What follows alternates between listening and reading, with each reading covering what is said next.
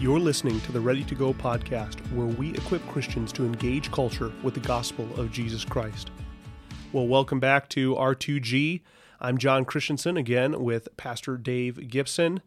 These past few weeks, we have been in Colossians four, two through six. We're doing a, a short series on prayer, three episodes, and this is the last episode. We talked about two episodes ago, the three attitudes in prayer, that we should be devoted and watchful and thankful. Last episode, Dave covered the three aims in prayer, what we should be praying for, for open doors, for the open mouth, and for open hearts, uh, from verses three and four in Colossians four. And then finally, we're going to be talking about the three actions in prayer and evangelism. And so I'm going to read Colossians four, two through six, and then Dave, I'll let you unpack those three actions. Paul says this in Colossians four, two through six.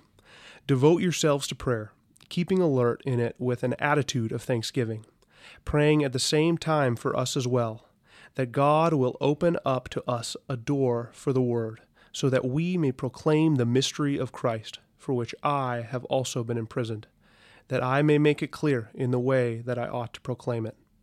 Conduct yourselves with wisdom toward outsiders, making the most of every opportunity. Your speech must always be with grace, as though seasoned with salt, so that you will know how you should respond to each person.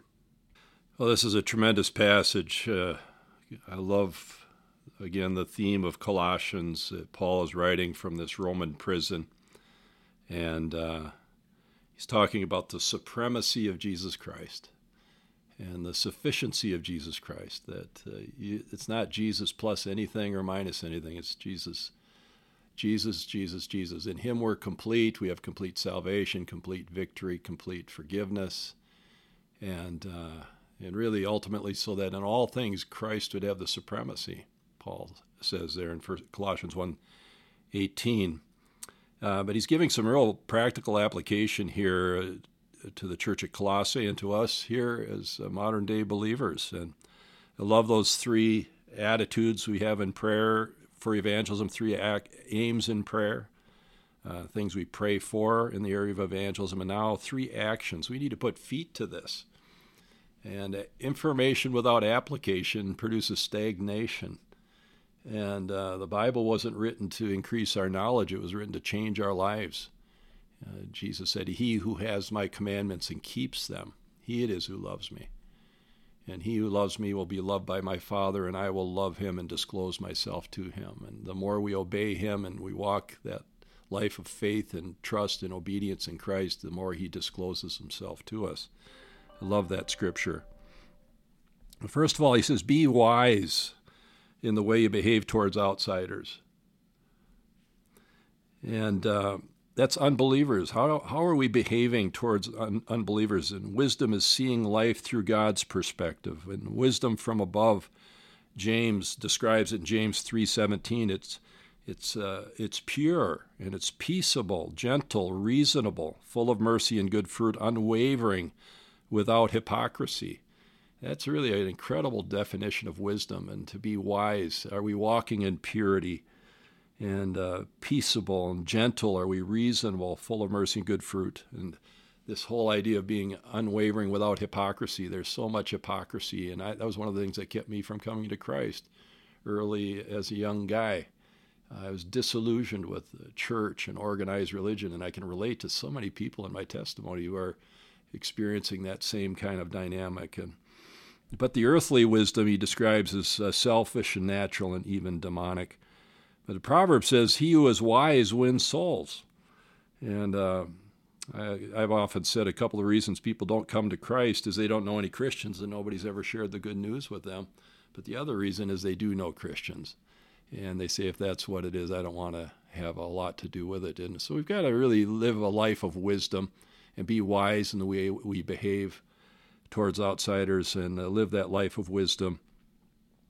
Jesus always met people at two points, a point of interest and a point of need. And and uh, the second point, he uh, besides being wise in the way we live our lives, uh, he says, make the most of every opportunity. So we need to be wise, and then we need to be, be opportunistic. Uh, look for those opportunities. Uh, in season and out of season, Paul said, preach the word and do the work of an evangelist, he told young Timothy. Fulfill your ministry. And uh, we need to look for those opportunities in restaurants, gas stations, airports, Uber rides, Lyft rides, and uh, times in the classroom, in our neighborhood, wherever we are, uh, to be opportunistic, to make the most of every opportunity. And sometimes it's just a cup of cold water in Jesus' name. It's not always where we've got to close the deal. And But uh, we want to be seed, faithful seed chuckers. Sow the seed broadly. You know, the parable of the sower and the seed, he didn't analyze the soil. He sow, sowed it out there. Some fell on hard hard soil, some on shallow soil, some on thorny soil. Three out of four soils weren't receptive, but the fourth soil even had varying degrees of fruitfulness there. So, but the word is effective and it never returns void. But so we make the most of every opportunity. We want to sow that seed broadly and let our speech and our conversation be full of grace. Be gracious. Be wise, be opportunistic, and be gracious in how we communicate so that we know how to respond. That's a purpose clause, so that I may uh, uh, know how to respond to each person. I uh, I always look to, for those opportunities. We talked about open doors, and uh, one uh, kind of interesting uh, encounter I had here a couple of weeks ago. I was on a I was heading out to the airport and uh, had a Lyft ride from a guy named Bruce. He was uh, probably in his early seventies, and uh, half of the ride out to the airport, I just wanted to get to know his story. Talk about the three life stories, his story, my story, and hopefully have an opportunity to share God's story, the gospel story, with him. And uh, Bruce uh, had, had quite an interesting background. Uh, went to the Air Force Academy, played hockey there. I uh, actually had a tour of... Uh, multiple tours of service in Vietnam, flew one hundred fifty-four missions in Vietnam. And we were able to connect on that Vietnam piece because I've been there every year since nineteen ninety-four, except the, the COVID year. First time I hadn't gone back to Vietnam. We got a real extensive uh, ministry going on over there. So we knew uh, cities. Uh, Benoit was where he was stationed, and we had actually planted a church in Benoit. So it was really, a, we had some just incredible conversation. And I was looking for this opportunity, and I, I said, hey, Bruce, uh, about midway through our trip to the airport, I said, do you mind if I share my story with you? And uh, he was actually riding Lyft. I said, well, you must get military retirement. You don't need to be doing this. He said, yeah, I golf a lot. You love golf. So we we got off on the golf discussion, too. But he, he did Lyft riding to uh, support his golf habit. And... Uh, So I, I shared my story, how Christ had just totally changed my life. And and uh, that a guy asked me a question once that I really couldn't answer. If I died today, if I knew for certain I'd go to heaven and have eternal life. And and uh, the guy said, eternity's way too long to be wrong. And I couldn't answer that question. I said, Bruce, how would you answer that question? He said, absolutely not. He says, no doubt. I don't have a clue. And I said, would you like to know? He said, yeah, I would. And it was such a blessing. And uh, the Lord just opened Bruce's mind and his heart. We had an incredible conversation, got to the airport, and I said, Bruce, is there any good reason you couldn't put your trust in Jesus right now? He said, no. I said, would you like to pray with me? To uh, we could tell God right now what you just told me, and we together we could invite Christ into your life. And he paused and had to process it. And I've learned I don't want to try to play Holy Spirit in a person's life. I say, you know, Bruce, the Bible says today is the day of salvation, but I this is between you and the Lord, not between you and me. And in the end, he says, whoever will call upon the name of the Lord will be saved. And so he's processing it. So if you think of it, pray for Bruce. And uh, I'd rather have a person really make a solid faith uh, response, and uh, that's prompted by the Holy Spirit, not prompted by my my clever presentation. So. So exciting, but I would try to use wisdom in uh, dealing with uh, Bruce, and I tried to make the most of the opportunity and wanted my speech to be seasoned with grace. And it was really an, uh, an emotional conversation, and uh, one that I, I won't soon forget. And uh, just looking for those opportunities. Well, we uh, finished Colossians here. We have an attitude, three attitudes in prayer, three attitudes. uh, aims in prayer, three actions in prayer. And then we finish that here today. Be wise, be opportunistic, and be gracious in your dealings with others.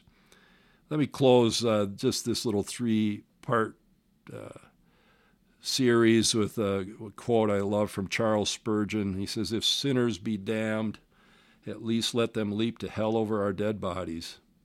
If they must perish, let them perish with our arms wrapped round their knees, imploring them to stay. If hell must be filled, let it be filled with the teeth of our exertions, and let no one go there unwarned and unprayed for." So glad we can uh, have this opportunity to encourage people in their walk with Jesus, the supremacy of Christ, the sufficiency of Christ, and it's just a great textbook uh, instruction on how we can u- do combine prayer and evangelism and be effective witnesses for Jesus Christ. That's a great word, Dave. Thanks so much for sharing. And we really do hope that, that this encourages you, this unpacking of, of Colossians four, two through six. And next week, we are going to be looking at some practical tips for how to share in different situations. Dave is going to be going through a series of, of common opportunities that he has. So you'll hear him talk about on a plane or with an Uber driver, and he'll frequently bring up those stories. And how, how does he actually do that? So we're going to be diving more into the details uh, of those encounters and uh, just really frequent opportunities the Lord brings us and brings along our path. So we hope to see you next episode, but until then, keep sharing Jesus. Let's go.